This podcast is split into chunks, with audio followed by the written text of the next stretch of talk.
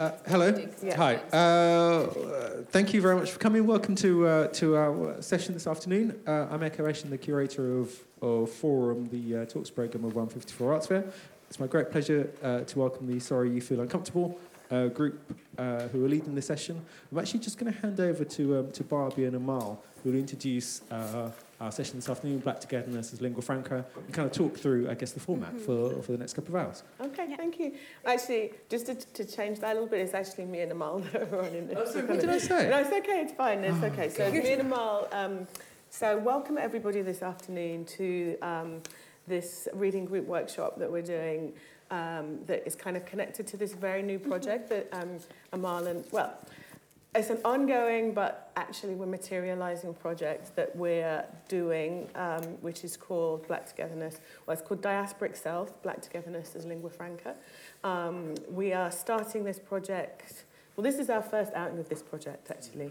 Um, and uh, it's, it comes from many, many conversations that myself and Amal have had, you know, between the U K and being in Amsterdam and other places um, around Europe, including Italy and Switzerland and um, other places where we've been really thinking about kind of um, the idea of black togetherness or even blackness or what whatever that is.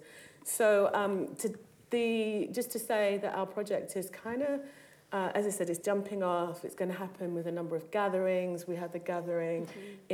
in um, Amsterdam in December and also in London in December, which um, we'll have a number of different people, November, December, we'll have another of different people being engaged with this, including the lovely Hannah in the back and Nadim.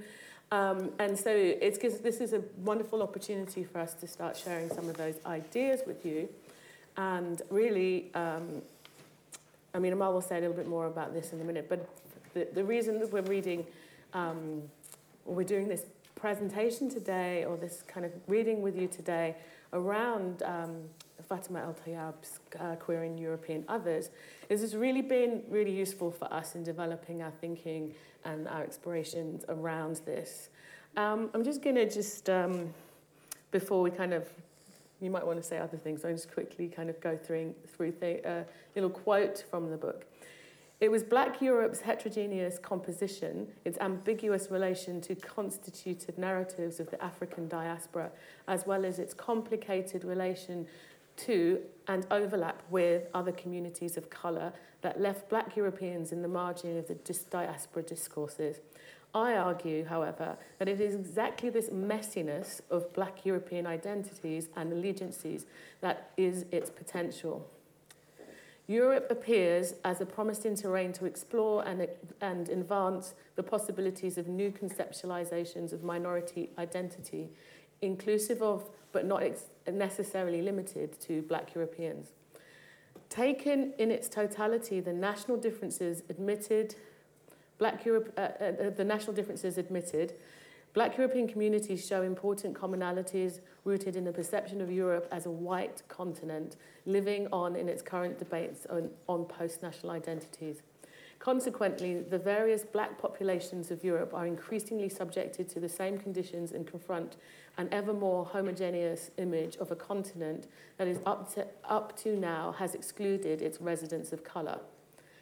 So basically, also, um, Tayeb is also asking for a kind of narrative, for us to start kind of narrativizing this, to start to really kind of um, grapple with these ideas. And I suppose this is what this conversation is uh, is going to do. I just th- just a few things before I hand over to Amal. This is important for us to say that this is not in opposition to a Black American na- narrative. It is speaking with and actually thinking about the kind of conditions as well that Uh, are uh, European, you know, the, the post-colonialities the, and the colonial that still exists, the independence and the migrations that uh, are also experiences the, uh, for us, the labour and refugeeisms and feminisms and queerness um, and the different kind of manifestations of racism in Europe.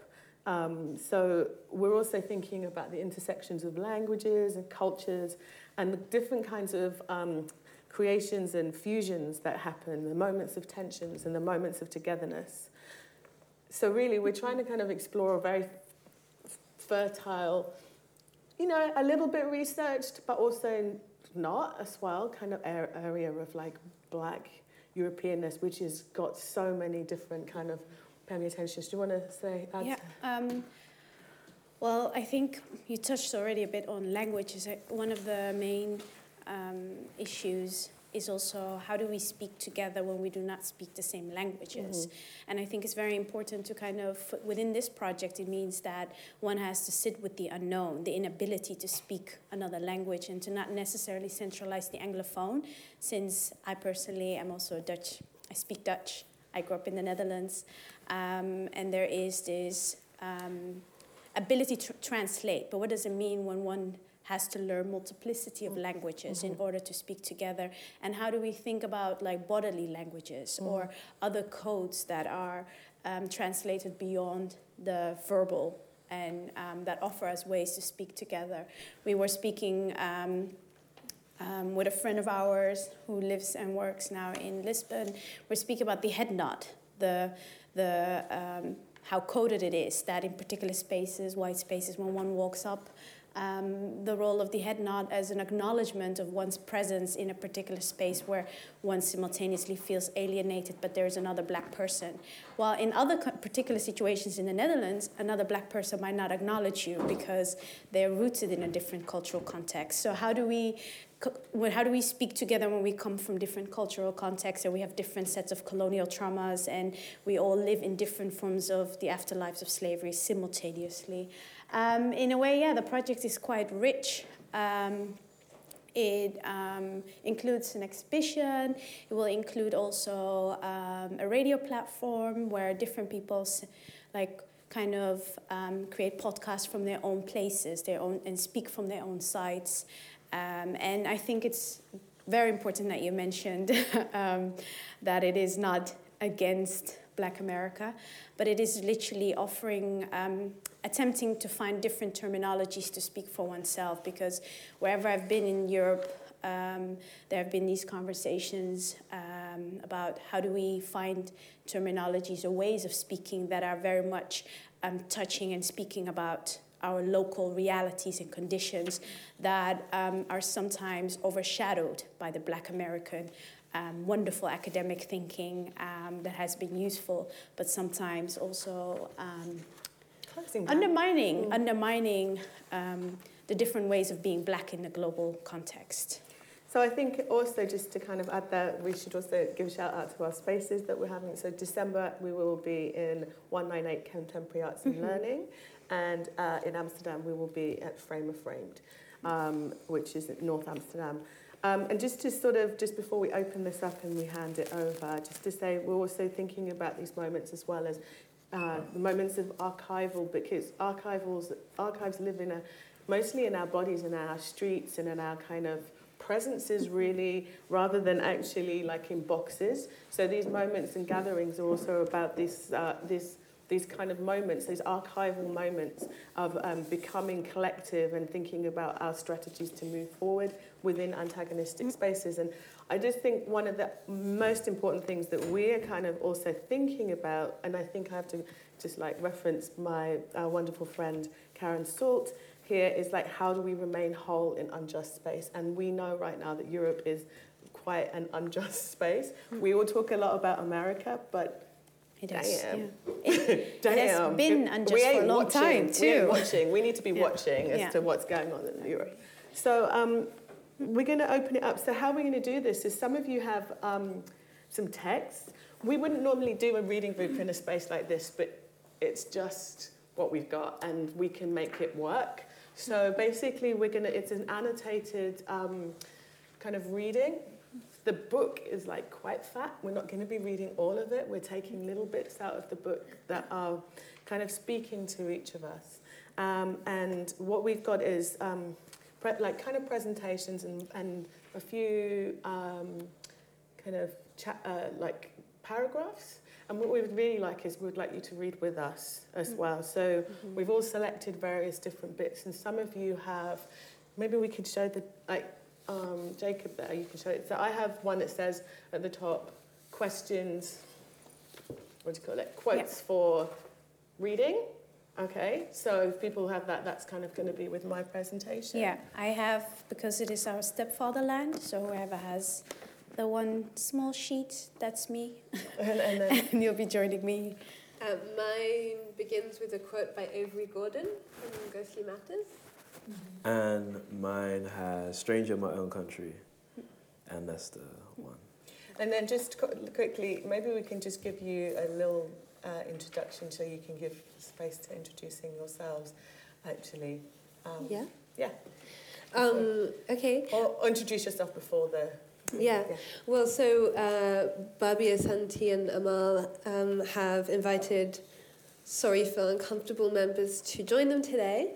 Um, I'm a. I've been a member of Sorry Feel Uncomfortable Collective since two thousand fifteen. Um, and I am a writer and an artist and a facilitator, uh, and yes, I am going to be talking a little bit about um, just showing, like we're all going to be showing some texts to go alongside this reading of like what it makes us think about, what, um, how it relates to some of the work that, that we have done and we're doing in our, as individuals. Um, so I'll show you a little bit of my work and my writing. Um, yeah, okay. Uh, my name is Nadim. I'm an artist, and I'll explain more when it comes my time to talk. I'll let Amani introduce herself and go off on where she's going. Okay. Do you want to kick off, Amani? Maybe one thing, small thing. Yeah. This is really an invitation to participate. It's really a, a collective gathering, so we really would like to invite you um, to not... just simply keep it to listening, yeah. but to join us and also to speak from one's own position and perspective. And um, it only enriches the conversation, I believe. I think we all agree on that. So feel welcome. um, okay, so I'm actually just, I think we'll each decide how we want to do this. Yeah, yeah, yeah. Okay, um, so I would like four readers to put their hands up and help me read this, which begins with the Avery Gordon quote. So, okay, I've got Hannah and uh, Randa. And what's your name? Rambi. Rambi. Nice to meet you.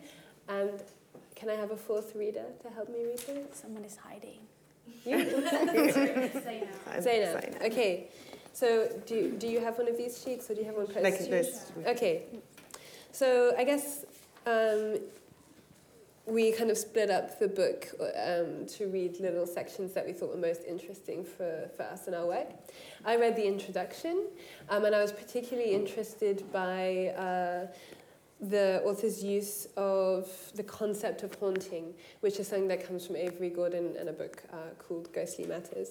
So I'll read um, the quote um, that begins the introduction, and then I'll pass it to Randa, and you can read the second paragraph.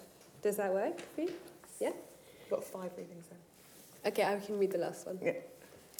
So, indeed, it seemed to me that haunting was precisely the domain of turmoil and trouble, that moment of however long duration when things are not in their assigned places, when the cracks and rigging are exposed, when the people who are meant to be invisible show up without any sign of leaving, when disturbed feelings cannot be put away, when something else, something different from before, seems like it must be done. It is this socio-political, psychological state to which haunting referred. What this book attempts to do by curlicizing, reappropriating and extending theoretical concepts drawn from, among others, women of color feminism, African diaspora studies and queer of color critique, is to capture what Avery Gordon in Ghostly Matters, by now a key text of American studies, of the aftershocks of chattel slavery called haunting. That is the way in which abusive systems of power make themselves known and their impacts felt in the everyday life, especially when they are supposedly over and done with. In the European case, that means the invisible, an unspeakable presence of race, the myriad ways by which it makes it, um, itself felt from day-to-day interactions to, to transcontinental political structures, while simultaneously being deemed non-existent within European thought. Haunting, Gordon argues, unlike trauma, is distinctive for producing a something to be done. Haunting thus implies an interaction of past and present, the visible and, un- and invisible, the here and there, a connection that is hidden rather than uncovered by binary, linear models of, t- of time, space, and identity. As I will suggest, in the book, in the book's chapters, haunting makes visible historical memory as a constantly reconstructed process shaped by interventions into the present that always also contest visions of the past.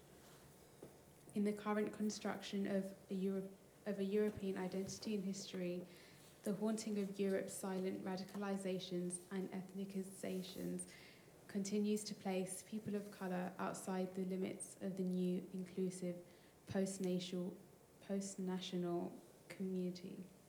At the same time, however, it is used by those excluded as an incentive for something to be done. The ideology of colourblindness is not a passive attitude, but an active process of suppression. That is, the kind of interaction that, according to Avery Gordon, produces a haunting.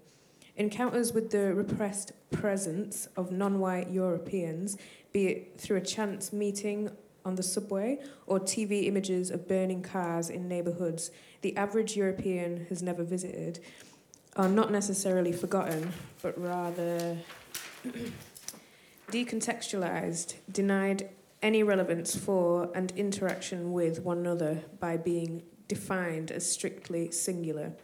This active process of forgetting, by rendering events meaningless, without reference and thus without place in a collective memory, means that every acknowledgement of a non-white presence always seems to happen for the very first time, giving each incident a spectacular character, signifying a threatening state of exception, but at the same time voiding it of any lasting consequences. Uprisings in the French banlieues ignite debates on the end of Europe, but no policy changes. Instead, the next incident is again met with utter incomprehension. A non-white native speaker in Danish, Polish, or Greek again and again appears as a curious contradiction, never quite becoming unspectacular and commonplace. Europeans processing the visual markers of otherness thus are eternal newcomers, forever suspended in time, forever just arriving, defined by a static foreignness overriding both individual experience and historical facts. Thank, Thank you. you. So this idea, I guess, of haunting, or this concept of haunting, and how um, the author brings it into a kind of European context, I guess resonates with, with my own experience of blackness, of always being other, um, even despite being born here, and even despite having no other kind of crucible or context in which I can relate to, right? Um, and so in terms of kind of how I've been processing or conceptualizing what that might look like for me, I've been um, figuring through this concept called the Black Drift, which is essentially about um, the ability or non-ability for black people to move through space, um, and the kinds of the kinds of reckoning that we do with particular um, kind of moments or symbols of these afterlives of slavery as, as we move through space and as we move through time. Um, and so what I wanted to, I have a little bit of reading, but I think it would be nice to, um, to show you some videos. Um, I'm going to show two videos. Uh, the first is a film made by myself and Halima Haruna, who is in the second row, who may or may not wish to put their hand up. Did. Um, and it was, uh, it's a film that is, uh, I guess, the result of a trip that um, Halima and I took to Port Rotterdam in, in the Netherlands. Um, and then the second is a film made by Rabs Lansico, um, which is um, kind of in response to the conversations that we've been having about this concept called the Black Drift, um, and what it means to kind of to, to drift through spaces that are familiar and non-familiar, and to be Um, to be black in those spaces. Um, so they're two kind of very different takes on the same kinds of concepts. And then I'll do um, a short reading, and we'll see if you guys have anything to say at all. um, Just gonna sit over there, because I can see it, yeah. Thank you.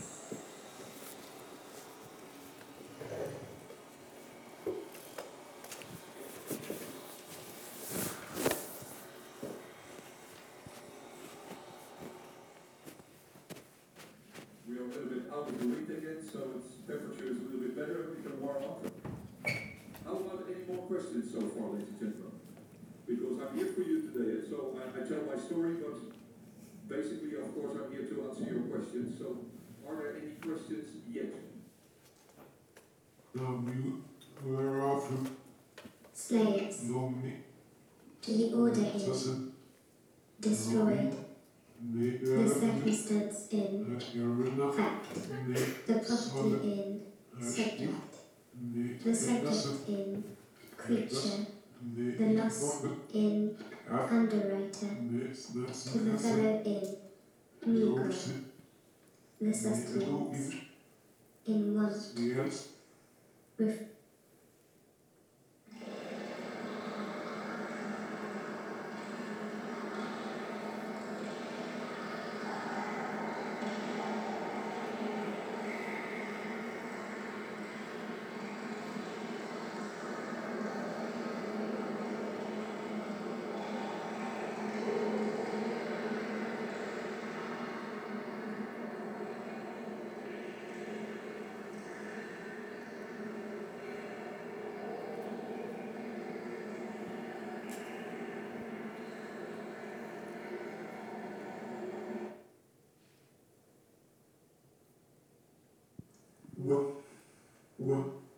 with one,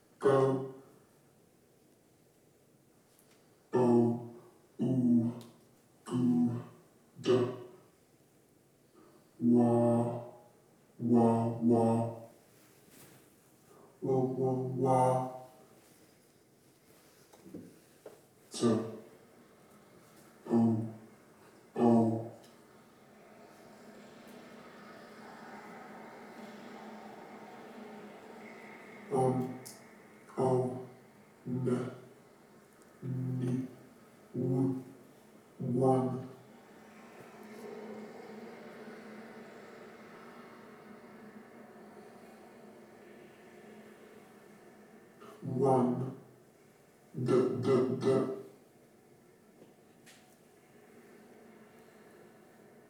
a, the, a, they,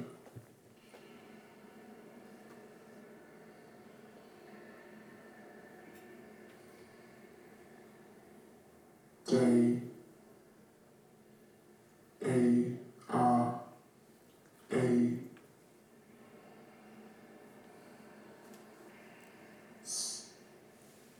one days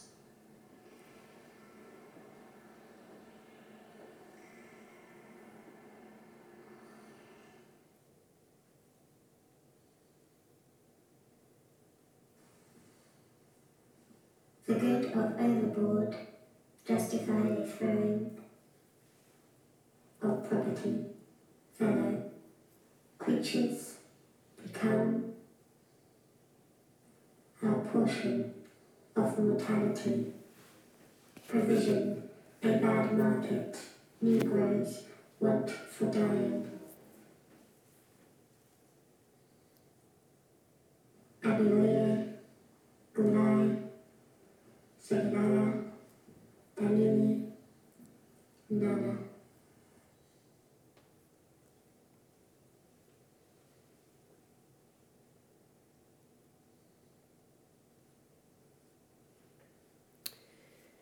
Um, and then the second video.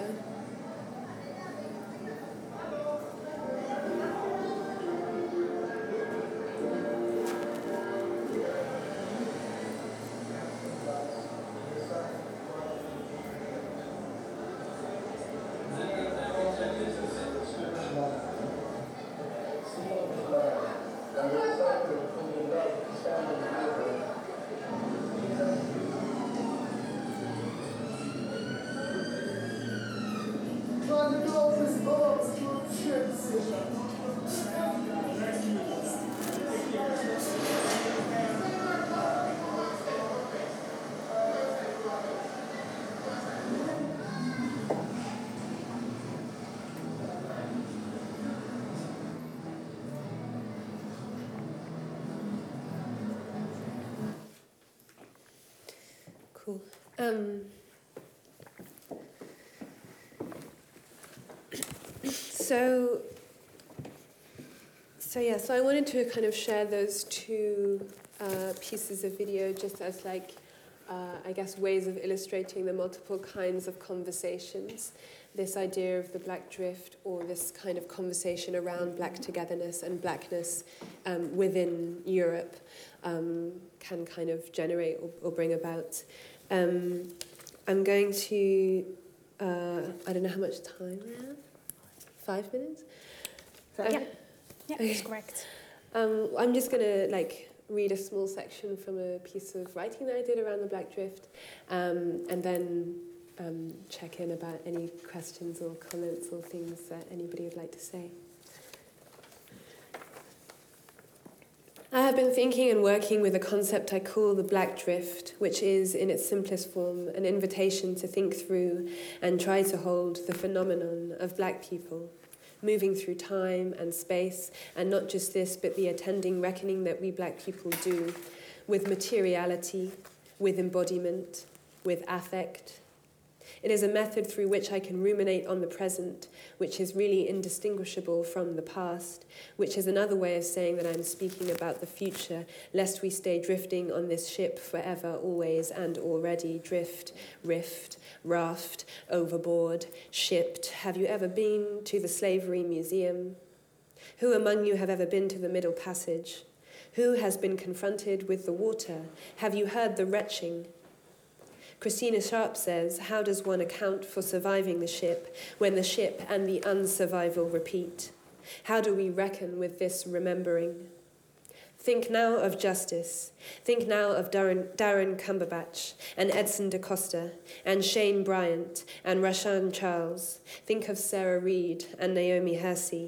Think of the pigs. Fuck the pigs. Plantation memories speak contours into the afterlives of slavery. Where are these afterlives located? How do these memories speak? What does blackness speak? Think now of the hold. Think of the ship, queer the contours, do it now. Rumi says, take an axe to the prison wall, escape, walk out like somebody suddenly born into colour. Think of black and think blackness now. How do we make art in a country that is trying to kill us?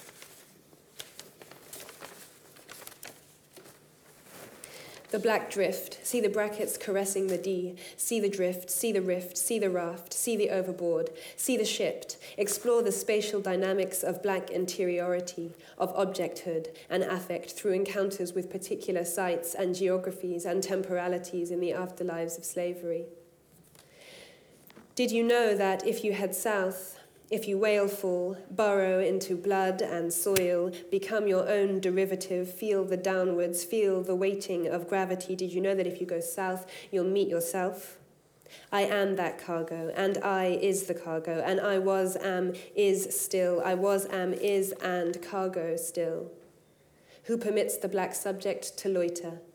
Hear now the names of the dead, the named criminals, the sex workers, the working mothers, the black working class and the black non-workers. My intention in working with the black drift is not meant merely to add or locate the black subject to an otherwise lacking discourse, but rather to think through and with the black subject and black subjectivity in the wake of transatlantic slavery and in located spaces as it moves through space and through time, in the both already fated and in the spontaneous.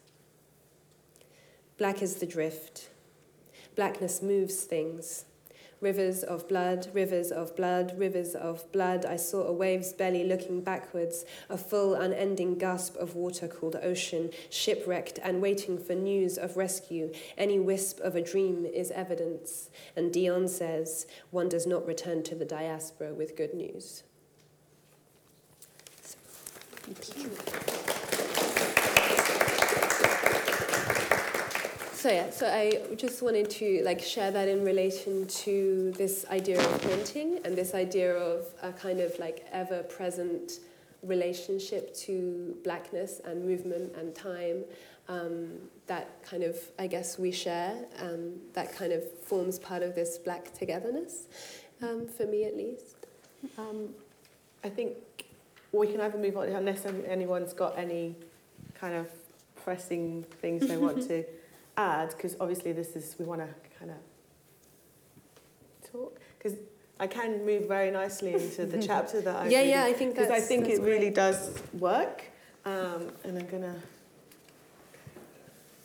So I'm I'm really going to be speaking from my own uh, kind of PhD research a little, well, a little bit, just because I'm really working with this concept of Sankofa, thinking about Sankofa as we understand it, but also as it lives in my own kind of uh, life and everyday life as a as a Ghanaian migrant. And um, does everybody understand or know about the principle of Sankofa? Or should I just kind of give it a little explanation? So Sankofa is um, part of the a drinker um, communication system, which is really related to death. You see this often, these symbols um, drawn on houses, um, usually around the time of funerals. And each of them communicates some sort of wisdom. And the wisdom, the understood wisdom is of Sankofa, is this idea that we have in the West, because it's been really adopted by diaspora communities, is this idea of the return or the uh, go back and get it. But I feel yesterday, this is really this wonderful book that I found came through the, um, the post, and um, this wonderful poem came. The bird that is wise, look at its beak, back turned, picks for the present, picks for the present, what is best from ancient eyes, and steps forward to go ahead to meet the future undeterred, undeterred. This has been very useful. I was just like, wow, all the research that I've been looking for, this is what I'm trying to explore with, with Sankofa, is this idea that we can use it as a tool, as a kind of way of thinking, as a methodology that actually travels with us rather than actually also is going backwards, always constantly thinking backwards. So I really wanted to kind of look at um, the chapter on dimensions of diaspora. So Tayeb is actually also interested in these African diasporic discourses that kind of come with us, um, but also transnational feminisms and Euro- Euro- Black European activism. And she is really looking at diaspora as a field of study or inquiry that help us might help us to understand the kind of ways in which we could probably use diaspora as a kind of, I think, and, and migration studies as a, as a field of study rather than just like a kind of, uh, like a, a, a knowledge system that we've already got, like very fixed knowledge system, which is what I'm trying to do with um, Sankofa. So it doesn't, it's a kind of moving thing. It moves with us rather than, um, you know, kind of sticks with us. So I have this quote, uh, the first quote that I have. But before that, I just want to just kind of, um, and I have a video as well that I want us to engage in. So um, thinking about diaspora, I also really want to, just like with Sankofa, I think Sankofa has often been kind of um, taken into kind of Pan-African narratives. And I think sometimes the, I think these are very useful, but often can exclude and can exclude queer and female bodies or kind of gendered, you know, particular kind of gendered bodies. So I'm really also interested in this idea of like, how do you queer these kinds of ideas? And, and Fatima also using the term queering um, European others is really, it's a really important um, kind of narrative. So um, thinking about these is also thinking about the way that we understand it and the everyday presences of it. And what I want to just do is play something, just for a couple minutes. Yeah.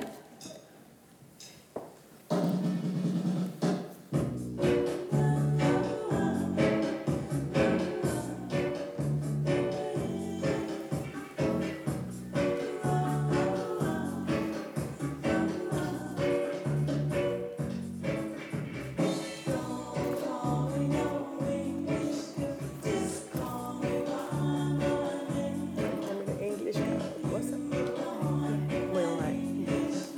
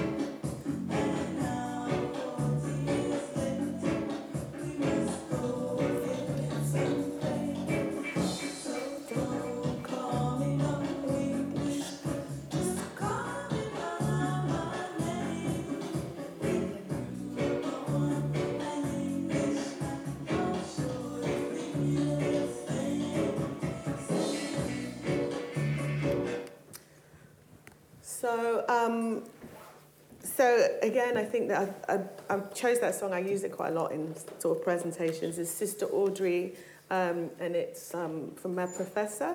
And um, I think we've got some very deep resonances with her refrain.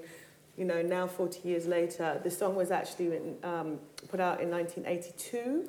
And um, when you think nineteen eighty-two in Britain, that is one year after the uprisings in um, Brixton and Toxteth and various different places. And then she's also speaking there still about the tenuous notion of our citizenship. This is like, you know, forty plus thirty years ago. She's talking about forty years prior to that, which is her her parents' time of coming here. And she's like speaking to this idea of not calling her an English girl, which I think also um, kind of speaks to this like temporalness of our diaspora and experiences, and and um, perhaps some of the things that we can explore in this conversation.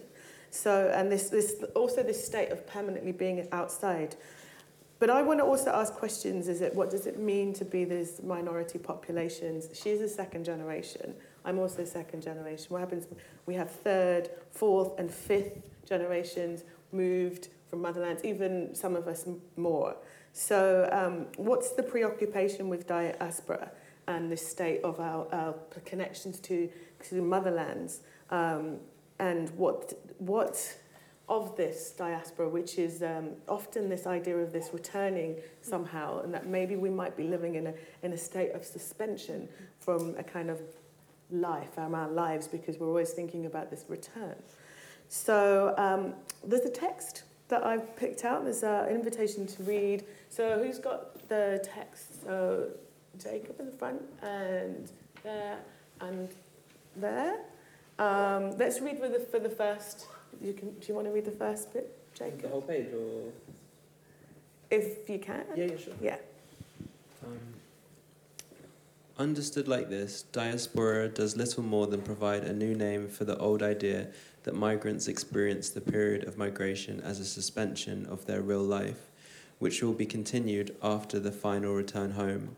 According to this theory, even if, in reality, the moment of return is endlessly postponed, it remains at the centre of the migrant's identity, preventing them from ever fully engaging with the host society.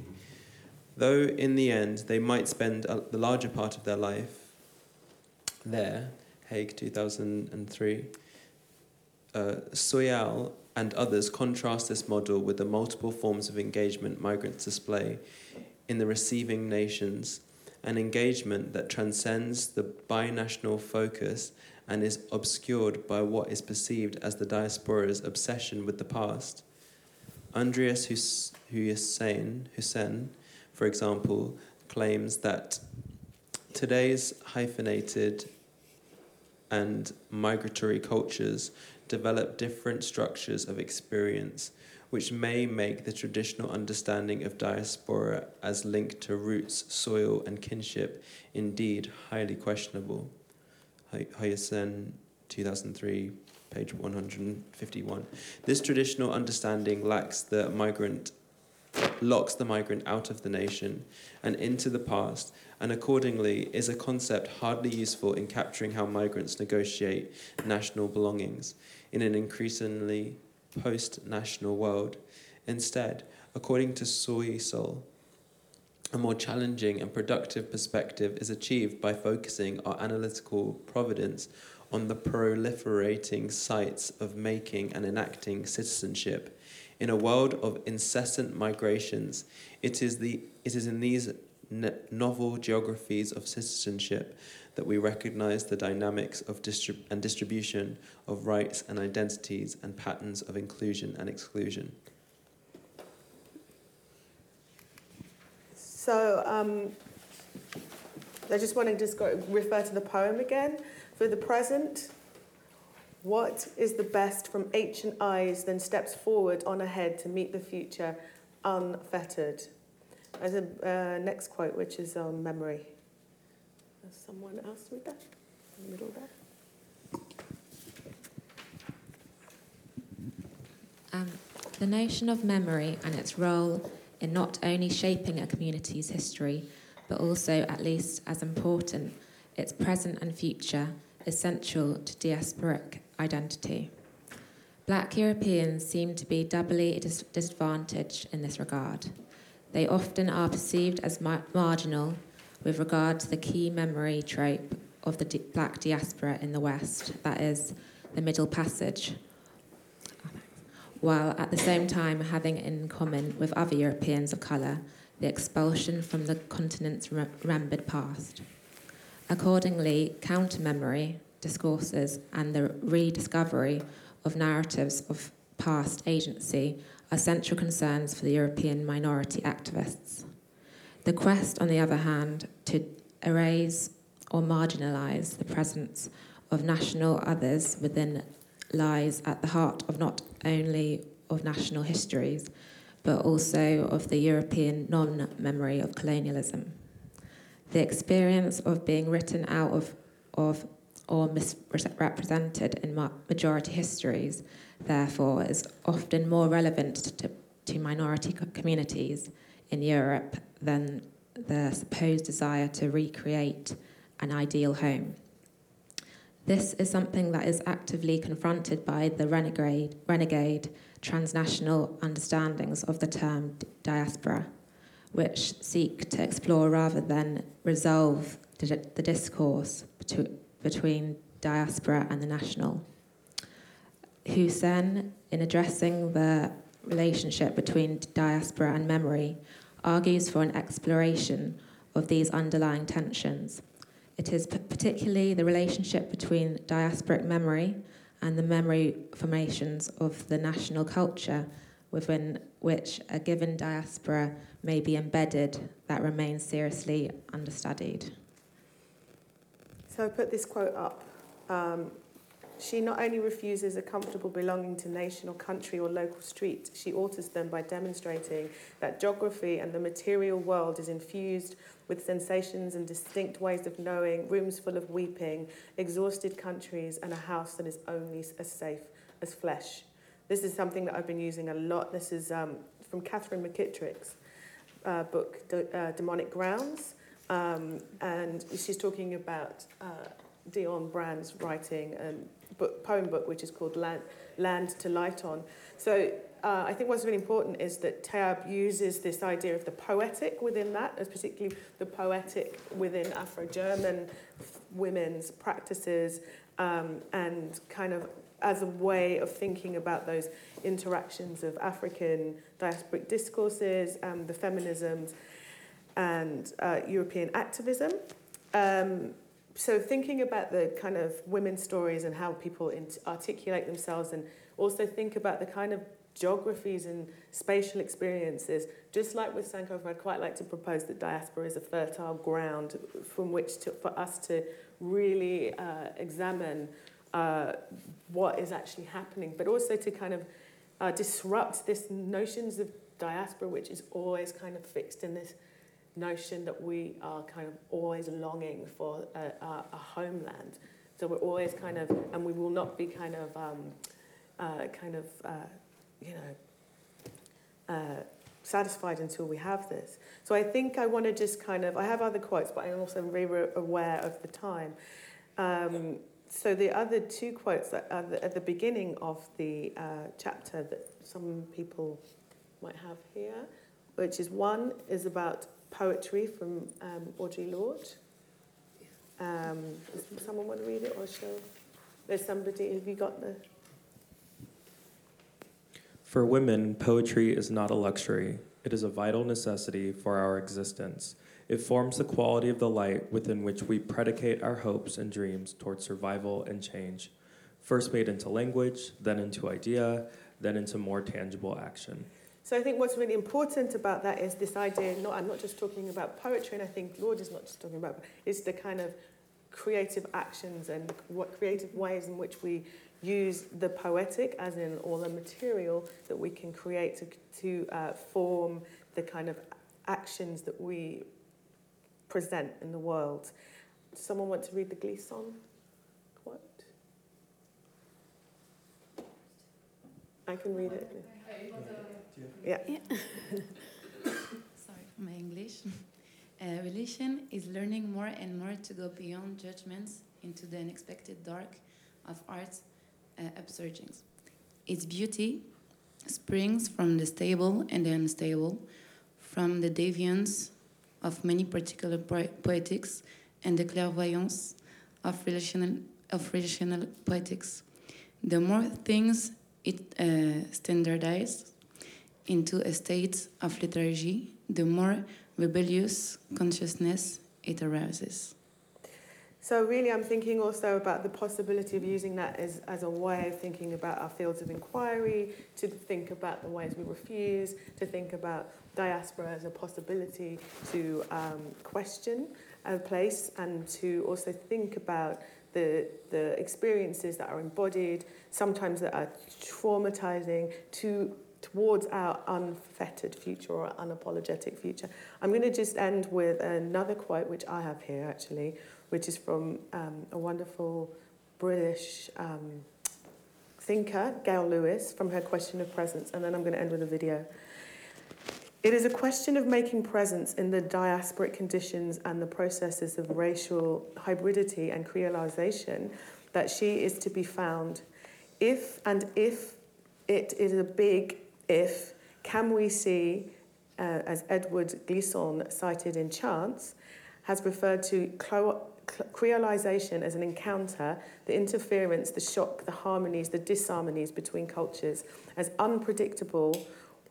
One cannot cal calculate its consequences. It is a force and process that can only be grasped by the imaginary.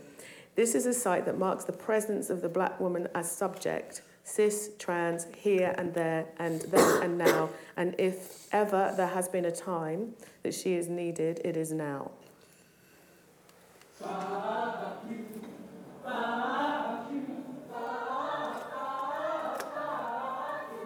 J'ai voulu créer ce projet euh, d'une part parce que je, je me rendais compte qu'il y avait un, une lacune euh, et un biais euh, en ce qui concerne la représentation sur les femmes noires en France.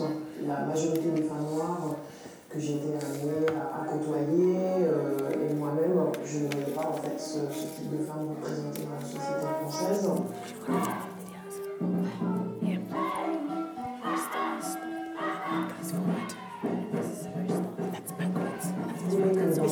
en trente, parce que pour moi, je voulais parler de la visibilisation en faisant de la survisibilisation.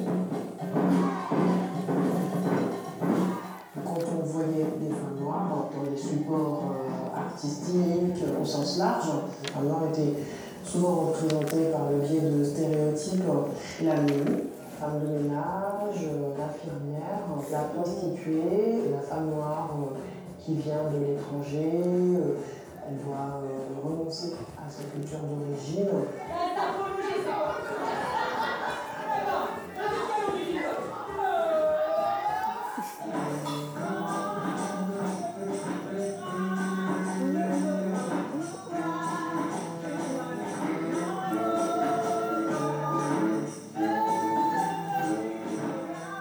Souvent, on demande aux personnes noires euh, de ne pas être communautariste, ou alors aux personnes racisées de ne pas être communautariste.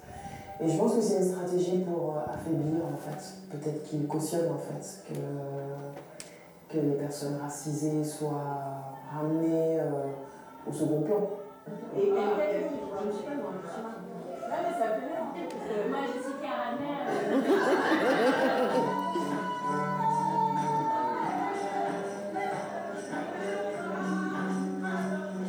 L'érotisme des femmes noires, euh, à savoir euh, leur force vive, leur force créatrice, était euh, la base pour pouvoir euh, créer donc, ce projet de, de parole.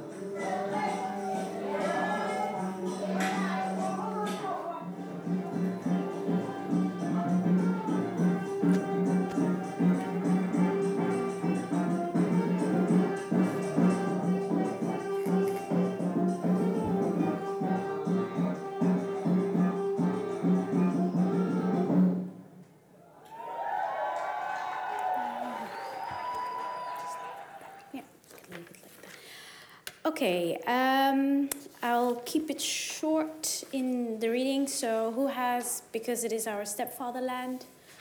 Um, I actually, oh, that's great. Um, I wanted, I, I briefly wanted to say something about Fatima El-Tayeb because I've been um, working, making use, leeching off her work, of specifically this publication, since five years, I think. Um, and what I really have found quite useful is that she actually attempts to think about what it means to um, be um, somehow um, present in Europe in particular uh, particular ways. And she lived in multiple um, cities. Like, she lived in Amsterdam. She was part of this queer um, collective, um, queer people of color collective called Strange Fruit. And um, I have to say this book has been enriching in a way because Um, it led to, for me personally and my friend Maria, it led for us to an intergenerational conversation with some of the members of um, Strange Fruit because they came to our gathering and I only learned about them in this publication. But I've been looking for them for quite a while, and I actually um, knew about Ajamu, who, who's based in London, um, and about his work for more than ten years, but I never knew what that person looked like. Mm-hmm. So imagine reading about people again in a publication, and then you and then you accidentally meet them because one of them, Anna Krul, um, came to our uh, one of the many gatherings we did, and then she um, we started having a small conversation, and I realized she was part of Strange Fruit, so I became immediately a fanboy. And then I was like, oh, "You're Anna!" And then she she was a bit shocked and was like, "Oh, how do you know about the work we were doing in the late eighties, early nineties?" And that led to this conversation that we started having with her, Souk, and um, um, various other members of the group, which was almost like remapping the activist Um, geographies of Amsterdam, and which is why I wanted, why I chose this chapter, because this chapter is about queering public um, co- uh, public spaces, and um, it also touches on the Dutch um, Amsterdam being a city that is socially hygienic in the sense that it's it's almost what happened in the city was a cleansing of people of color's mm-hmm. presence, and people of color moved to um, like um, the peripheries of the city while they were always living within the ring. If you're familiar with Amsterdam, if you've mm. been there, you might have wondered how come this city is fifty-five percent people of color live in Amsterdam. So the majority of the people, of people living in Amsterdam, people of color, um, is a large black community, but you will never, you will not see them unless it's a nice, beautiful, warm day uh, in the city center, and then black people come or, out. Or at Ketikoti. Or it's Ketikoti, yeah. yeah. But Um, If you so you almost have to go to these to the Bijlmer or these various spaces in Amsterdam to meet people that look like you, and in and um, the various, let's say, expat black people that come to Amsterdam and then uh, say, oh my God, I have yet to see a black person. It means often that they're moving within the very gentrified areas and wonder why I'm literally all by myself. Um, so I, I wanted to kind of focus on literally the beginning. Um, and there was one person that has, because it is our stepfatherland, apparently nobody else. Oh, you. Okay. Oh, there's three people. Oh, three people. Well, there's not much that I want to read because yeah. I want to keep it short and then look at what it means to think um, about this concept of stepfatherland and what it means to occupy a queer and strange um, public spaces. And I've been obsessed with mostly music videos as a way of reading um, histories and our present, but also as a way of looking at how black people um, are uh, black. Young people and people of color, young people of color, are kind of narrating their own realities, their everyday realities, how they're dealing with what it means to be in the afterlives of slavery and colonialism. And um, we will look at a series of music videos, which is also like an invitation to you to um, translate the feeling, not necessarily the words. um, and there is this, yeah, if you yeah. could read only Um, The part, the beginning where um, it ends with the question, with the answer that says Germany. Germany. And yeah. Okay. Also present, however, are the ways in which their erasure is creatively, creatively circumvented daily by marginalized groups that are far more than victims, reflected in exchanges such as this between the Kanak Atak interviewer and a group of teenage boys wearing national team jerseys. Question, who are you rooting for tonight? Answer, Germany. Question, why? Answer, because it is our stepfatherland. Question, what? Answer, it's our stepfatherland because we are Turks and we are born in Germany. Um, yeah, I, I thought it was quite an interesting proposition, how to often we're invited, um, some of us are um, thinking about what Barbie was speaking about, this idea of home. And Glissant, Édouard Glissant speaks often about um, of offering us the proposition to deroot. So to sometimes, like I was thinking, I was talking to my sister who's here um, about our grandfather, my, our father's side, being born in eighteen ninety-nine. And um, he was the first um, diaspora person in my family. So I'm like fourth, fifth generation diaspora, um, which means that a diaspora also does not mean that one relates only to the Western context. One can be diaspora in multiplicity of ways. But it also means that one can have an ancestral place um, that one relates to. So for me to return for the first time to Somaliland um, to visit uh, my uh, family and to see some people. I don't have that much family actually living there, but because of our complex cultural system, there's always someone who knows who you are present there. Um, and so many of us are Um, visiting places for the first time that we have ancestral connections to, whether that is, it is ways of um, many of our ancestors being um, kind of connected to a place, or our feeling to feel we're connected to a place, or I don't know what is these ancestral websites told you that, you know, the D N A was connecting you to a place.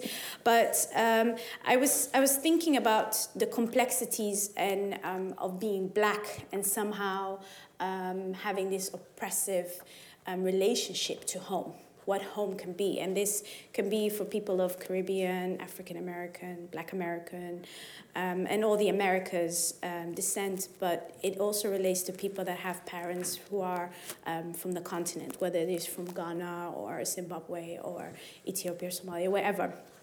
And how does that relate to the realities in Europe? Um, and I think Fatima El-Tayeb offers alternative um, terminologies.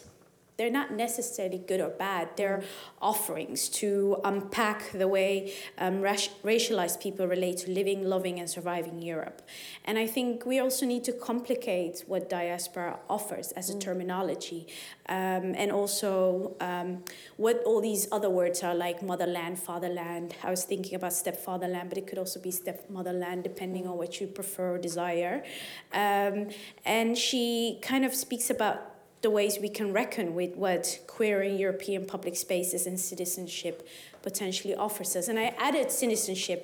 This is me leeching off of her and adding my own little things, because I think um, when I when I think about Black Togetherness and some of the topics we relate to or are really fighting um, through in the Netherlands specifically, like let's say the anti-blackface uh, movement, and how far removed, which is really speaking about Black people who have Dutch citizenship, the desire to no longer to speak about them and we, but there's a lot of us that are illegalized, undocumented, and somehow there is the lack of um, solidarity with those of us who do not um, have citizenship. Mm. And I think here there's different questions of complexities relating to citizenship. And um, as someone who's Somali, and when I think about what you were speaking about, the water, and uh, who's also African, and then, you know, there are also lots of Black bodies at the bottom of the Mediterranean mm-hmm. Sea.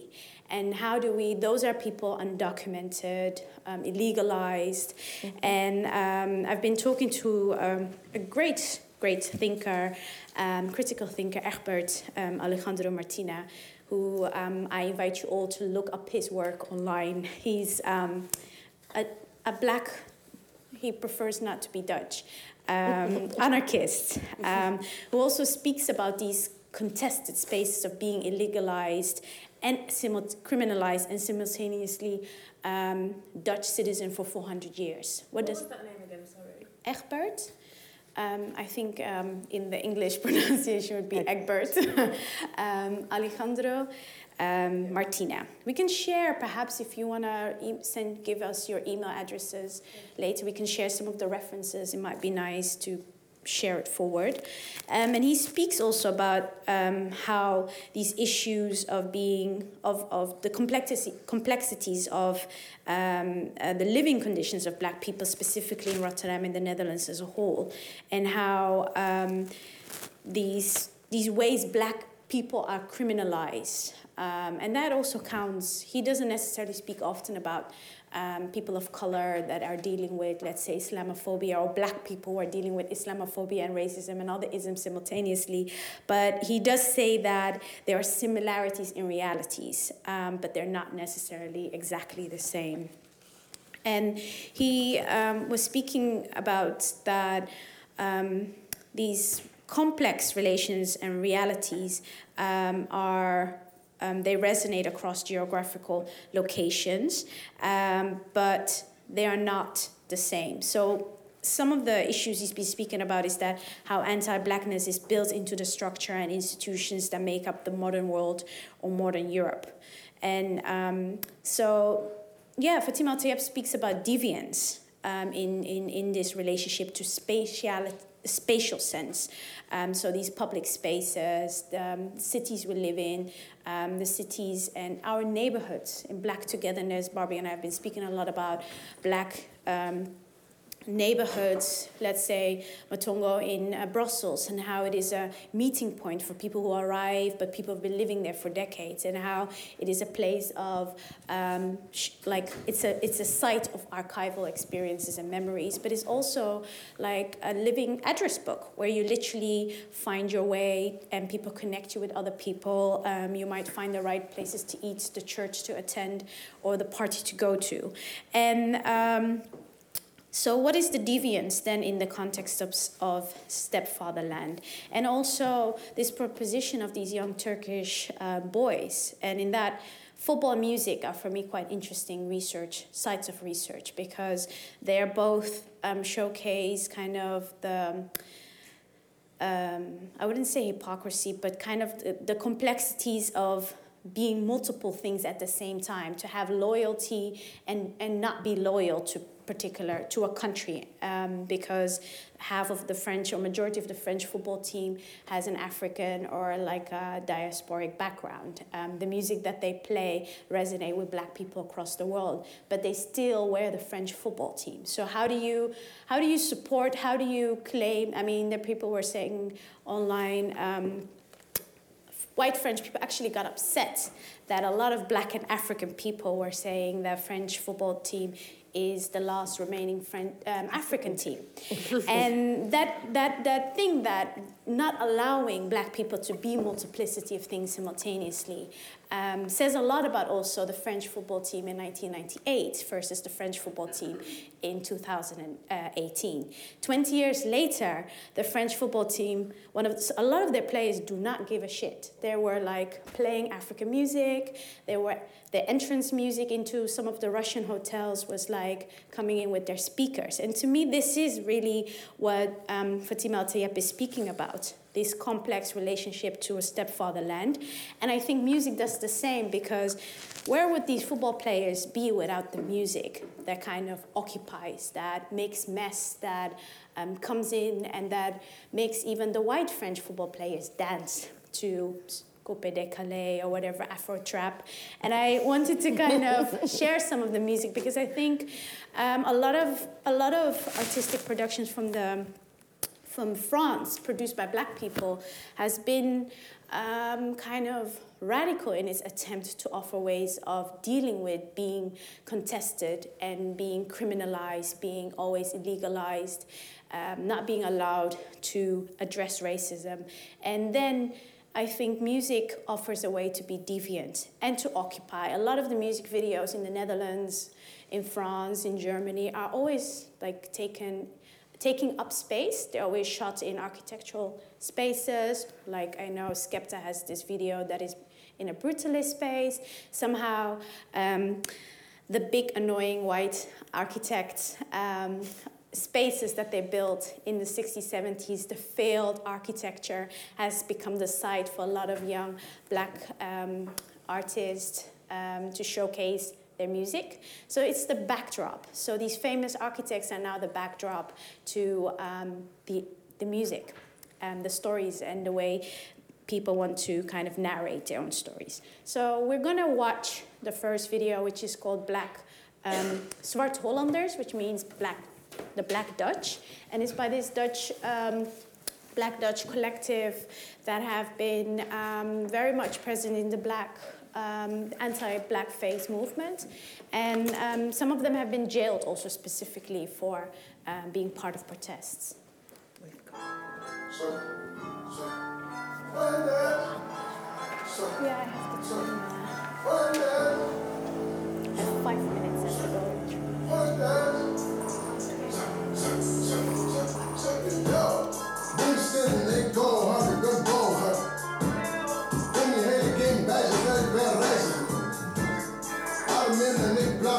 Net profits.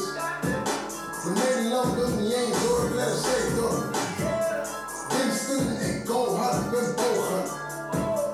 Kom je heen, geen wijzigen, ik ben reiziger. Arm in en ik blaas dik, net profits. We made love with the ain't door, let us say door. Wow, hey, is de linie voor de low. Hey, blakke man, we houden vol. Hey, step splitten, zet. So, um, just to kind of briefly tell you what they're speaking about, because again, they're, meant, they're speaking um, in a quite ingenuous way um, about, um, they're narrating the black reality through football players that have been refused by the Dutch uh, media, that have actually been going through a lot of racist, oppressive um, um, situations, that had to leave the Netherlands. And they're kind of speaking about, they're saying at one point, black man houdt vol, which means like black men keep it up. So keep it up for oneself to remain whole. And um, I wanted to kind of move forward um, to like the next video, which is kind of what I was talking about. Um, I've been collecting a lot of music videos across, made mostly by people across Europe, where they literally occupy architectural sites that are mostly touristic, very clean, very white.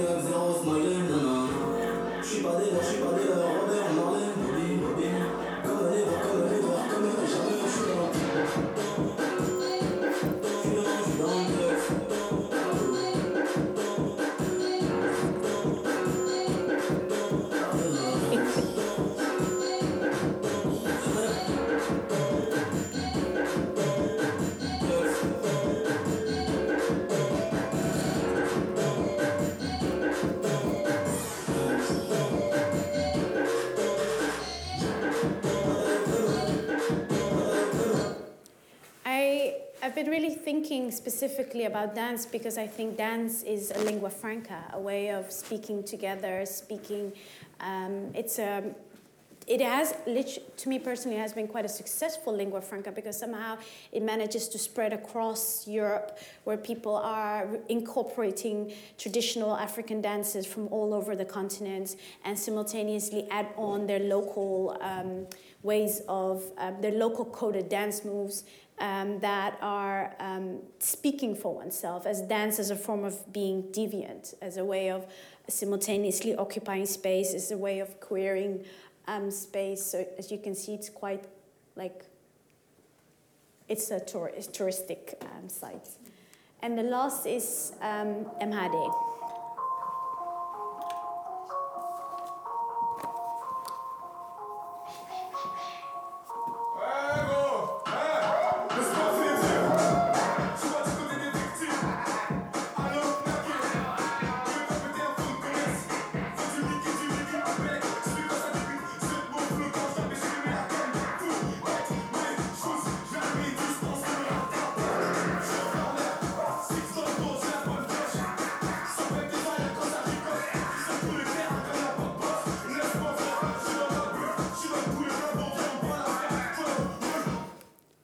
I'm sorry, I have to really keep it short because I'm running out of time. But um, the I used this. I wanted to briefly show this last video because um, M H D is based in Paris. This film, this video is shot in Manchester.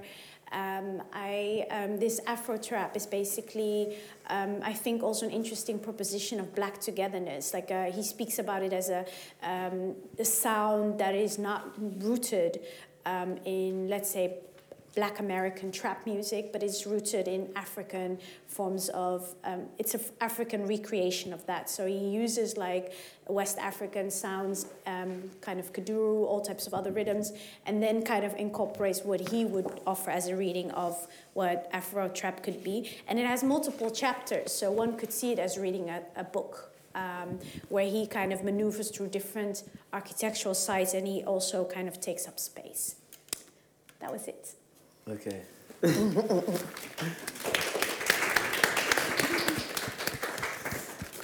So, my section is Stranger in My Own Country, Hip-Hop as Diasporic Lingua Franca. I'm not going to talk too much about myself. I'm going to read this. So, um, I've chose this because Barbie asked me to choose it, um, and because it is of interest to me as someone who writes and performs, um, and how hip-hop has been sort of integral in me learning about literature, just basically. Like, hip-hop really spoke to me about words and how to use them and how they can be a tool of regeneration and liberation. Mm. And if the Who actually has this, by the way. Does anybody have hip-hop as diasporic lingua franca? Okay. Um, um, does somebody want to read the first, just the first chapter, or paragraph, rather? Is Alan... Yeah, okay. Uh, I'm sorry, I'm not na- native English oh, speaker, so... I don't think none any... Of none of us are. uh, Created by, but I listen to hip hop, so okay. Excuse. Created by Afri- African American, Caribbean, and Latino youths in the seventies, New York, hip hop soon became the worldwide movement. First picked up by, uh, in Europe by uh, minority and migrant teenagers who easily ident- identified with the U S old school raps, revolving around uh, racism, exclusion, and the search for the place of uh, one's own. And yeah, thank you. And I thought that was relevant because that's really, in a nutshell, what hip-hop meant to me. It provided me with a space that I could exist in that didn't exist. So, yeah, it's odd because it situates you in a reality that you're not a part of, but it allows you room to exist because of its sonic blueprint, and that is speaking, even was almost speaking directly to you. Um, so I'm going to read a little bit. And what's what's your Ellen, name? Ellen also has it. Eleanor, okay. Um, there's a chapter. You don't know, Ellen doesn't have it. Oh, okay. Uh-huh. You can pass along. Oh, yeah. It's like school. And so the part that I thought was interesting was here. Um, so the hip-hop in particular, if you start from there and end with Lost Generation. Uh, and uh, this is not my native language. We're not allowed to say that anymore. um, yeah. Hip-hop in particular and uh, African diaspora discourse in general was indispensable to the creation of a post-ethnic European diaspora identity among them. The failure to make, to take part in established political and countercultural practices further marginalized this seemingly non-integrated and apolitical lost generation. Yeah. Um, thank you. Yeah, that's it. Um, so our section highlighted that because it has also links to reggae and sound system culture, which is oftentimes the root of hip-hop culture. Um, and the idea of, they would be called D Js, but in America, the D Js are the people behind decks. In Jamaican culture and reggae culture, D Js are the people that have mics in their hand and they're toasting. Mm. And so the link between being, you're not integrated, so you create literally sound systems, you plug into street lamps, you take the power from the state and you use it to create block parties mm-hmm. and create a new way of living and a liberty that lives through the music, that crosses the shores of Jamaica um, to the U S, then enters from the U S into a myriad of different places, to Europe, to Africa, and how hip-hop begins, as Amal showed with the M H D, how you can take the different influences and begin to create a discourse of your own, and how it manifests in so many different ways. I guess almost I feel that hip-hop as a term is limited because the music is so much bigger than that, mm-hmm. and it expands and broad, is so broad uh, in all of its manifestations.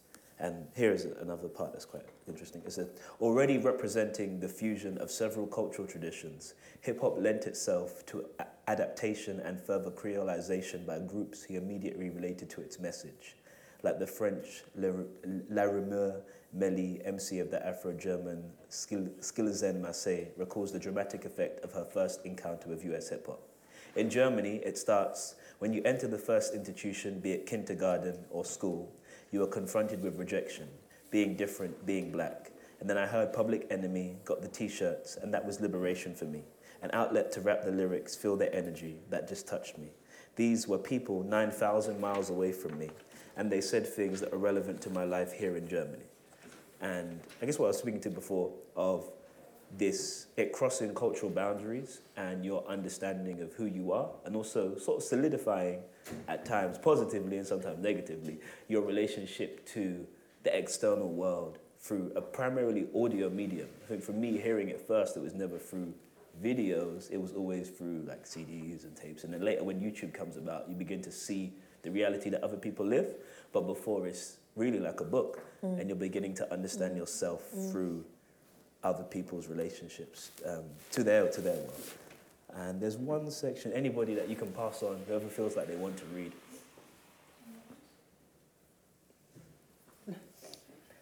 Yeah, okay, um, so the section is, yeah, from hip-hop, the next page, hip-hop worked as lingua franca up to nations. Thank you. Hip-hop worked as lingua franca that enabled mi- minorities to explore their similarities belong- beyond ethnic difference and language barriers.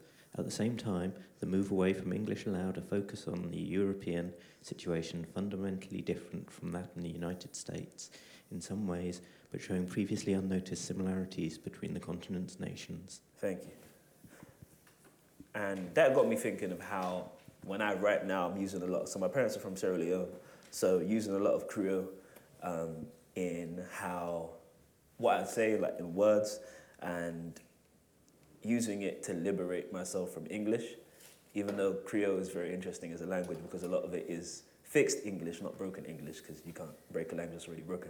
So it fixes mm-hmm. English in order to more to be more comprehend, comprehensible to the population, and also seeing how someone like my cousin, who's from Sierra Leone, how he responds when I do write or read in Creole, and the, his relationship to it expands, and he's almost more at ease with the music because he understands it from a place of linkage, and it begins to, even when people don't understand you, they understand that you're speaking from another perspective mm. rather than in purely English. And hip-hop's, this last section, hip-hop's appreciation in Europe allowed for the creation of a remarkably fluent movement that has engaged in the process of building community that avoids the seemingly unavoidable retreat to an essential, essentialism differentiating between us and them, not by denying that there are fundamental differences running through European societies, but by insisting that these differences can be named and dismantled. And I'm remembering a really quite poignant real-life moment where I was in Gothenburg, walking somewhere, I can't remember where I was going, and these people, they were reciting Juicy by Biggie, and they were all doing it together, and then I ran in and finished one line, and everyone was like, hey! And it's that, that sense of community that can be developed through, and even though that's like U S hip-hop, but just the creation of that, when how people began to relate to it as this almost, I don't know, this homogenous way of understanding a lived reality Um, that was experienced together, even though we didn't grow up in the same spaces. Mm. Um, that's just really inspiring. I think hip-hop has done that. And the positive aspects of it is that it can transcend our differences in such remarkable ways. And there's a... What I want to do for the last piece is is a video by a film, really, by Djibo Diop Mabemti, uh, Senegalese director. And the film is called Toki, Toki Buki. And it's about a journey. I'm going to go to the back because I need to see the video in order to read what I'm going to read. So follow, bear with me. So the film is about journeying, and the main principal characters are wanting to seek a way to get to France because they're tired of being in Senegal. And the thing that I'm writing at the moment is about how one exits or comes to a new place of being. And I think that's clip sort of put together everything, and everything began to coalesce with how I saw this clip and the idea of movement and how we move through space and time with words. And this is this is it. Uh, so just don't look at me, watch the screen, innit? Okay. So I've got droplets. I've got droplets, essence of life, flowing off me, need towel to dry. Better yet, get bottle, catch water, save life, cause drought be coming soon. And Y T running to moon and Mars as if escape could undo scars. Like, like, like, like, like, like. Why you whip me so hard? Man didn't ask to come to your yard. Is this a part of the master plan? If so, what part do I play in am? Bare bodies bruised along the way. Bare bodies lost along the way. Can one find redemption for all of them and me today? Pull, pull, pull, pull, pull, exit. Pull, pull, pull, pull, pull, exit. Pulled, pulled, pulls, pulled, pulled, pulled, pulled, pulls, exit. But where do I go? Black Star liner taking me home. Marcus Mosiah setting me free. Tubman, Tubman to the nth degree. Is this the Underground Railroad be? Where be redemption feel we? Them ones can't see the urgency. We in same shit, different degrees. This dunya tlanga tlanga for we. Top button one percent be chaining we. What be our rebellion plantation fee? Pull, pull, pull, pull, exit. Pull, pull, pull, pulled, pulls, pulled, pulled, pulls, exit. Pull, pull, pulled, put, pulls, put, put, pulls, exit. Pull, pull, pull, put, pull, pull, pull, pull, exit. But where do we go? Black Star liner taking we home. Marcus Mosiah setting we free. Tubman, Tubman to the nth degree. What be our rebellion plantation fee? Pull, pull, pull, put, pull, pull, pull, pull, exit. Pull, pull, pulls, pulled, pulls, pulls, pulls, pulls, exit. But where do we go? Black Star liner taking we home. Marcus Mosiah setting we free. Tubman, Tubman to the nth degree. Is this the Underground Railroad be? What be redemption for we? Them ones can't see the urgency. We in same shit, different degrees. This dunya tranga tranga for we. Top button one percent be chaining we. What be our rebellion plantation fee? What be our rebellion plantation fee? What be our rebellion plantation fee? Pull, pull, pull, pull, pull, exit. Pull, pull, pull, pull, pull, pull, pull, pull, exit. Pull, pull, pull, pull, pulls, pulled, pulled, pulls, pulled, pull, pull, pull, pull, pull, pull, pull, pull, pull, pull. Pull, pull, pull, pull, pull, pull, pull, pull, exit.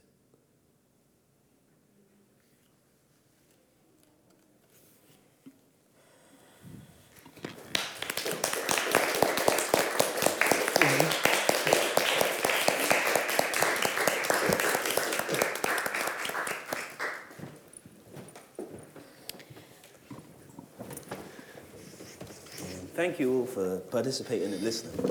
Yeah.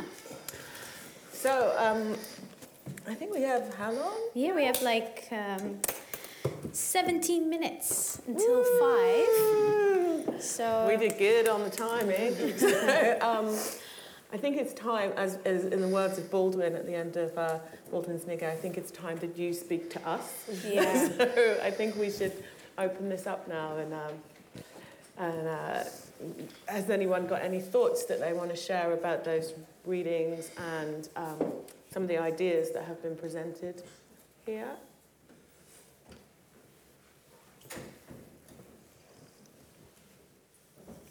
People are leaving. Yeah, it's like a... and, and, and it's okay, it's okay.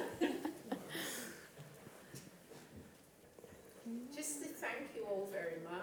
As, oh. as an elder, it's um, very inspiring to um, see what all the young people are doing. So, um, and thanking you. Pleasure, thank you. Yeah. Can I thank leave you. my email? Yes. Yes, of course, definitely. Yeah. We can share some text. Yeah. Yeah. I'm just interested in how you're working as a group. Like, I love this thing of kind of connecting across different European countries and connecting experience across those different countries. But I wonder if you can say anything about how you work as a collective. Mm. Um, I suppose it's really fluid uh, in collectivity. I suppose what we're really thinking about, which is, which is quite good, because if you imagine, like, I think uh, the kind of different circles and spaces that we're navigating. I spend a lot of time, for example, in the Netherlands, um, as well as being in the U K. I don't really kind of maybe spend so much time in, say, places like Paris or whatever, but We we know across our, I suppose, our journeys that they're sort of shared ideas. The collective is around grappling with those kind of shared terminologies and those ideas and those mm-hmm. things, and developing a kind of ways to um, to to to navigate that and to think about the, the sort of togetherness moments. I will say that most of the, a lot of the time, it is those moments when we can get together, whether we. Um, we have to say, like, these platforms, like this platform, or like going yeah. to Art Rotterdam, or, you know, being in Gothenburg, or having these, yeah. is also when we can have those conversations across our continents, or our, mm. our spaces, across our seas, or across the waters. I think I really like also what Nadim was saying about the, the hip-hop is, the, is this also the recognitions. So we use those recognitions to make sure that we, when we get together, we... get together in whether in those spaces, and I think a lot of the um, collectivity is grappled with in, I suppose, in dialogue. Mm-hmm. I mean, the other thing is, like, I mean, we can talk to both um, Amani and uh, Nadim are involved in Sorry Feel Uncomfortable. The other thing is also, and I, I love what you're talking about, is that, you know, I have an elder position as well, and it's also about making sure that we I, we create those spaces in order mm-hmm. to have the cross-generational and also cross kind of, uh, you know, um, continent or spaces. Because we're not necessarily just speaking with people that are in Europe, but also in America and South Africa mm-hmm. and Ghana. So that we can ha- also think about what we are thinking, you know, these sort of languages and ideas and the ways in which we're writing our own theory, not necessarily also in books, but also through the video practices, through the yes. occupations, like the women taking up those spaces, like how we're also kind of, you know, do using the gathering as kind of an archival space. So I think really um, it's not a fixed collectivity. It's a kind of um, collectivity that kind of Uh, it sort of navigates Fluid. itself in yeah. fluidity of water and yeah. spirals and circles and, and those kinds of things. Mm. Do you want to? Yeah, I, I just wanted to add, I think collectivity is also a side of study. If I think about, mm. I um, spend my twenties visiting, meeting people across Europe. So for me, it has been insightful to make friends and true relationships. I think Glissant speaks of that. Um, um, like various, Ngugi speaks of friendships, like a lot of mm. um, Black thinkers, writers, artists, musicians speak of friendships and as friendships. And I think in, in again, what, what Nadim said, hip hop has been a great source of making friendships. Mm. If I think about how it allied, it, it is as a site of study as well. Mm. But um, I think, for example, of um, going to um, Lisbon and meeting all like and um, like Lusophone, like people who are like rooted in a different language context. And mm. for me to speak Dutch, um, which also means in the Netherlands I'm an elder. Uh, not here, but in the Netherlands I am, because we don't have like, uh, let's say, seven generation or six generations of people going through art school systems and all kind of things. And um, so in a way, we have different starting points across Europe. It's the same, I would like, let's say the Netherlands, we have a relationship, strong relationship to Belgium, for example, because mm. of the language. There's an ongoing exchange. There's a book that came out called Black, um, Zwart, like means black, and it's literally about black Um, Dutch and, and Flemish experiences. So it's quite an insightful publication that touches also on Black experience and conditions in the Netherlands and in Belgium. But when I think about the Lusophone, it's it's literally going to school, learning about these films and music and, and people that I would have not known about if I did not have friends as translators mm. that would guide me through that. And I think of Germany, like I speak Dutch, I also speak enough German to get by, and also meeting lots of Afro-Germans, going to Switzerland and and and and um, Austria, Austria, horrendous place. Yeah. Like if Whoa. I think about, um, there are many, many, um, let's say in Europe, many different grades of badness, but I felt personally like Austria was next level. Um, but it was also um, um, for me um, quite um, confrontational to also deal with my own set of uh, prejudices, like my ideas about places that I felt already like uh, about, and learning about the realities of Black people there, and learning or being in Italy and uh, meeting Somali. Um, young Somali men uh, that just literally came off the boats that survived, and they spoke to me in Somali, and they were asking me what are, what am I doing here, and and having these moments of being privileged, because I do I do want to underline that in all our conditions and marginalization, criminalization, some of us are very privileged mm-hmm. to travel across borders and to meet people and to make friendships. And what do what is our responsibilities then? What do we do with these sets mm-hmm. of friendships and these networks that we build? And I think this kind of Black Togetherness project is also about sharing our skill sets, but also our networks, and um, but really also grappling together with what could Black togetherness mean? What is the role of music?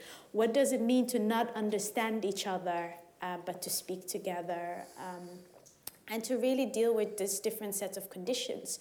I think the conditions here um, are familiar to me, because I've spent, half of my family lives in London, I've spent a lot of time in London, and yet they are quite um, estranging, because it's not, let's say, the whiteness I'm, um, I've been mentally prepared for my whole lifetime. It's a particular Dutch whiteness. whiteness. Yeah, the Dutch whiteness. I always make a joke to Barbie and I say, it's the Dutch whiteness. I can just go like, bam, I know this one.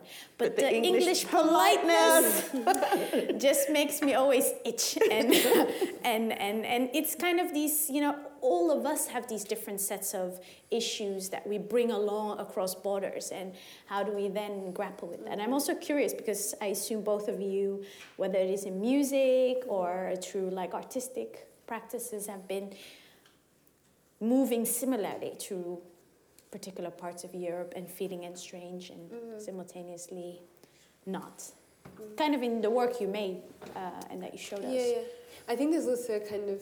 Uh, another layer which I'm like working through, I guess, of of queerness um, and of being black and both black, black and queer, um, and what that does to your ability to uh, recognize kind of possible friendship, um, especially like like within my own context, but in also in, in other European contexts.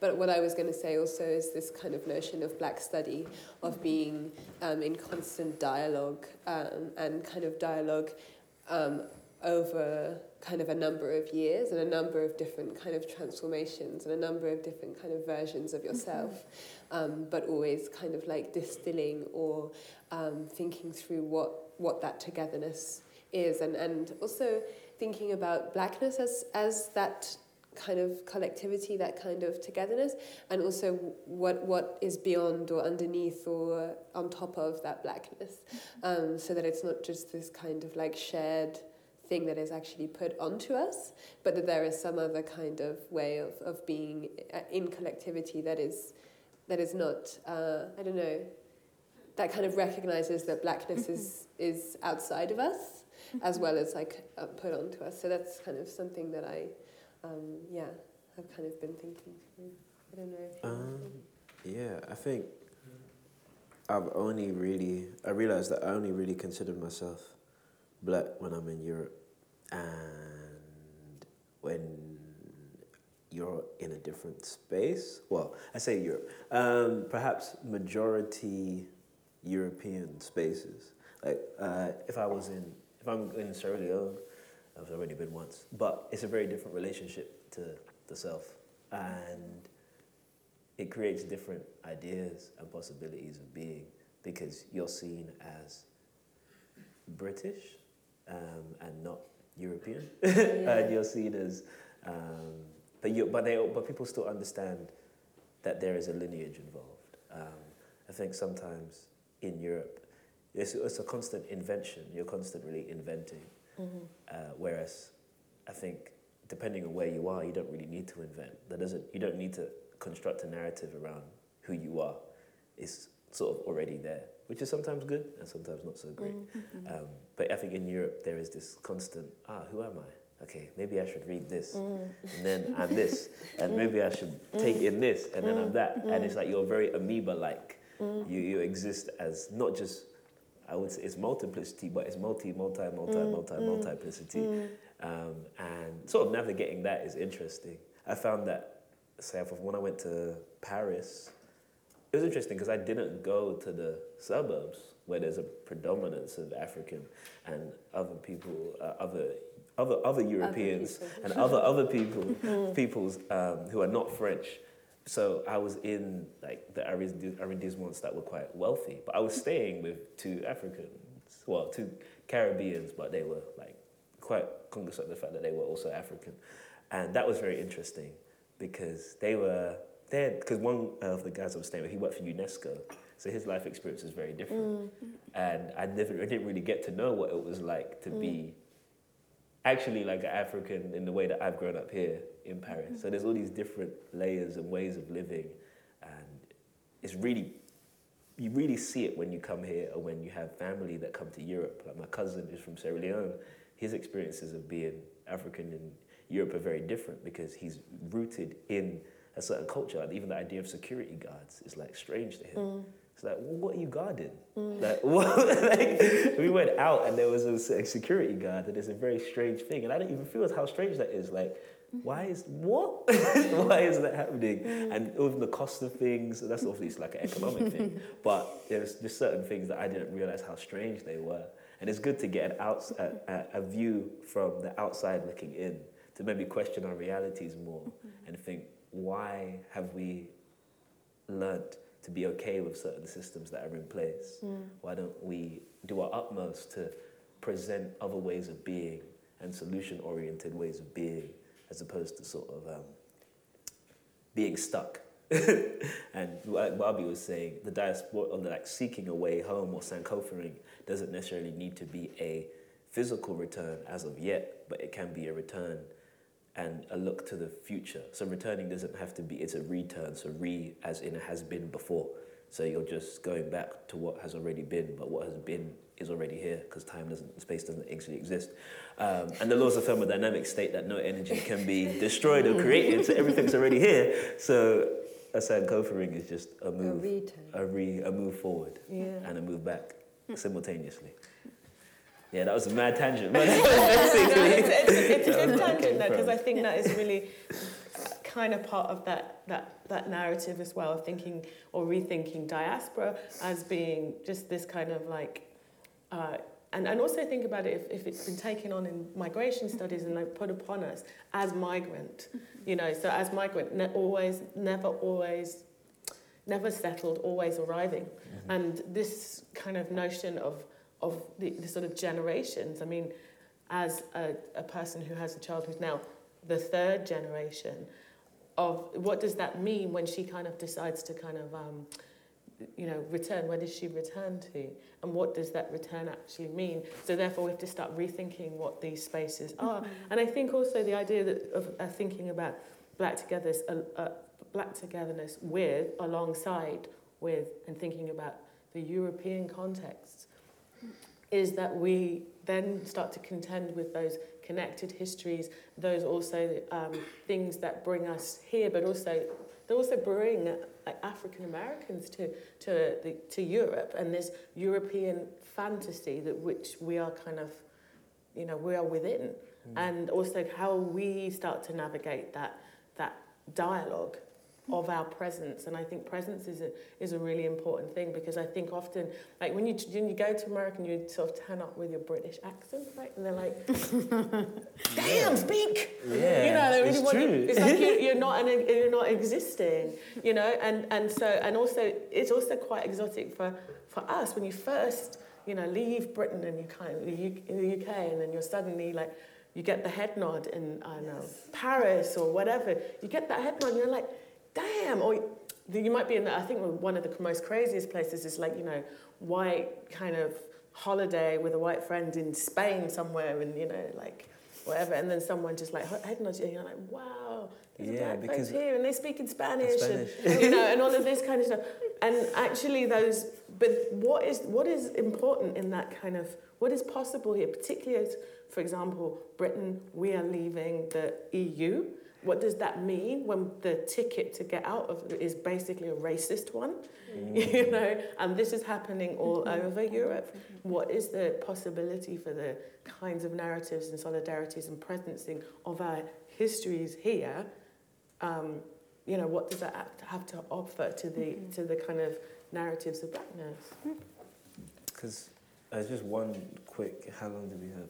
Two minutes. One minute. One, One minute. minute. Okay. No, because I was in um, Palermo, and because Italy has been the source of a lot of um, immigration, migration from the sea, I met some young Gambian men, and it was just interesting to sit and talk with them about their lived reality, that they would come over by boats to look for work, but what kept them together was their togetherness, mm. that even in quite fraught situations, mm. they still manage to maintain a sense of self. Mm. Um, and I think maybe that's an interesting way to end, is that despite what is placed upon us, there is a togetherness that keeps us together. Mm. yeah, thank yeah. you. Thanks. Thank you all. Thanks for being with us. Yeah. Thanks for reading with us. Thank you, Ekow, for inviting us and having this conversation within yeah, an African art fair. This kind of... Yeah, well, look, I mean, just, let's do it one last time. Thank you very much to, um, uh, sorry you feel uncomfortable, and all the speakers today. Uh, thank you for a great, great conversation. Thank you very much. Thank you.